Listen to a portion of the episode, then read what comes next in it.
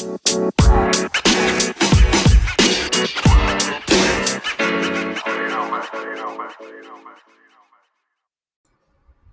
morning, afternoon, or evening, wherever you are in the world. Welcome to DBN News, the daily news that even plants crave.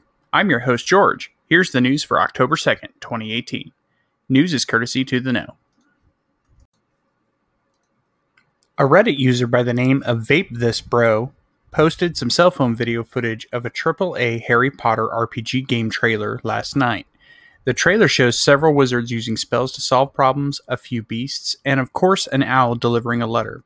It looks to be a third person perspective game.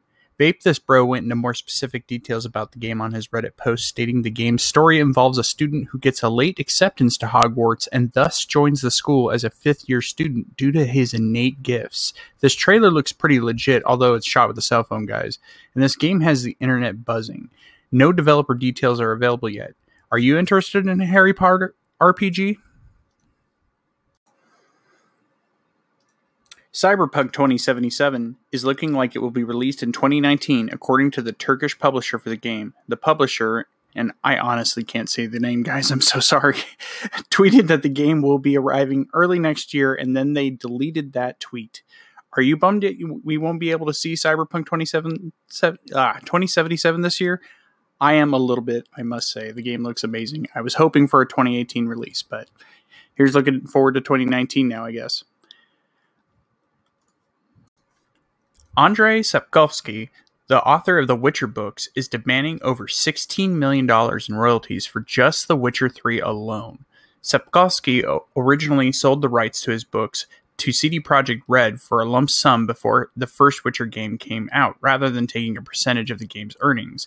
He is now taking the developer to court, seeking a six percent cut from the franchise for the rest of for the rest of its lifetime.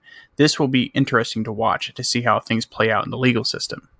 We recently heard that Animal Crossing will be coming out on the Switch, finally, sometime next year, but it could be a lot closer than we thought. According to the website, the website lootpots.com reports they report that the according to their source that they have at Nintendo, the game is slated for a March or April release date. That's great news if you're an Animal Crossing fan like myself. I'll definitely be snagging this one for my birthday.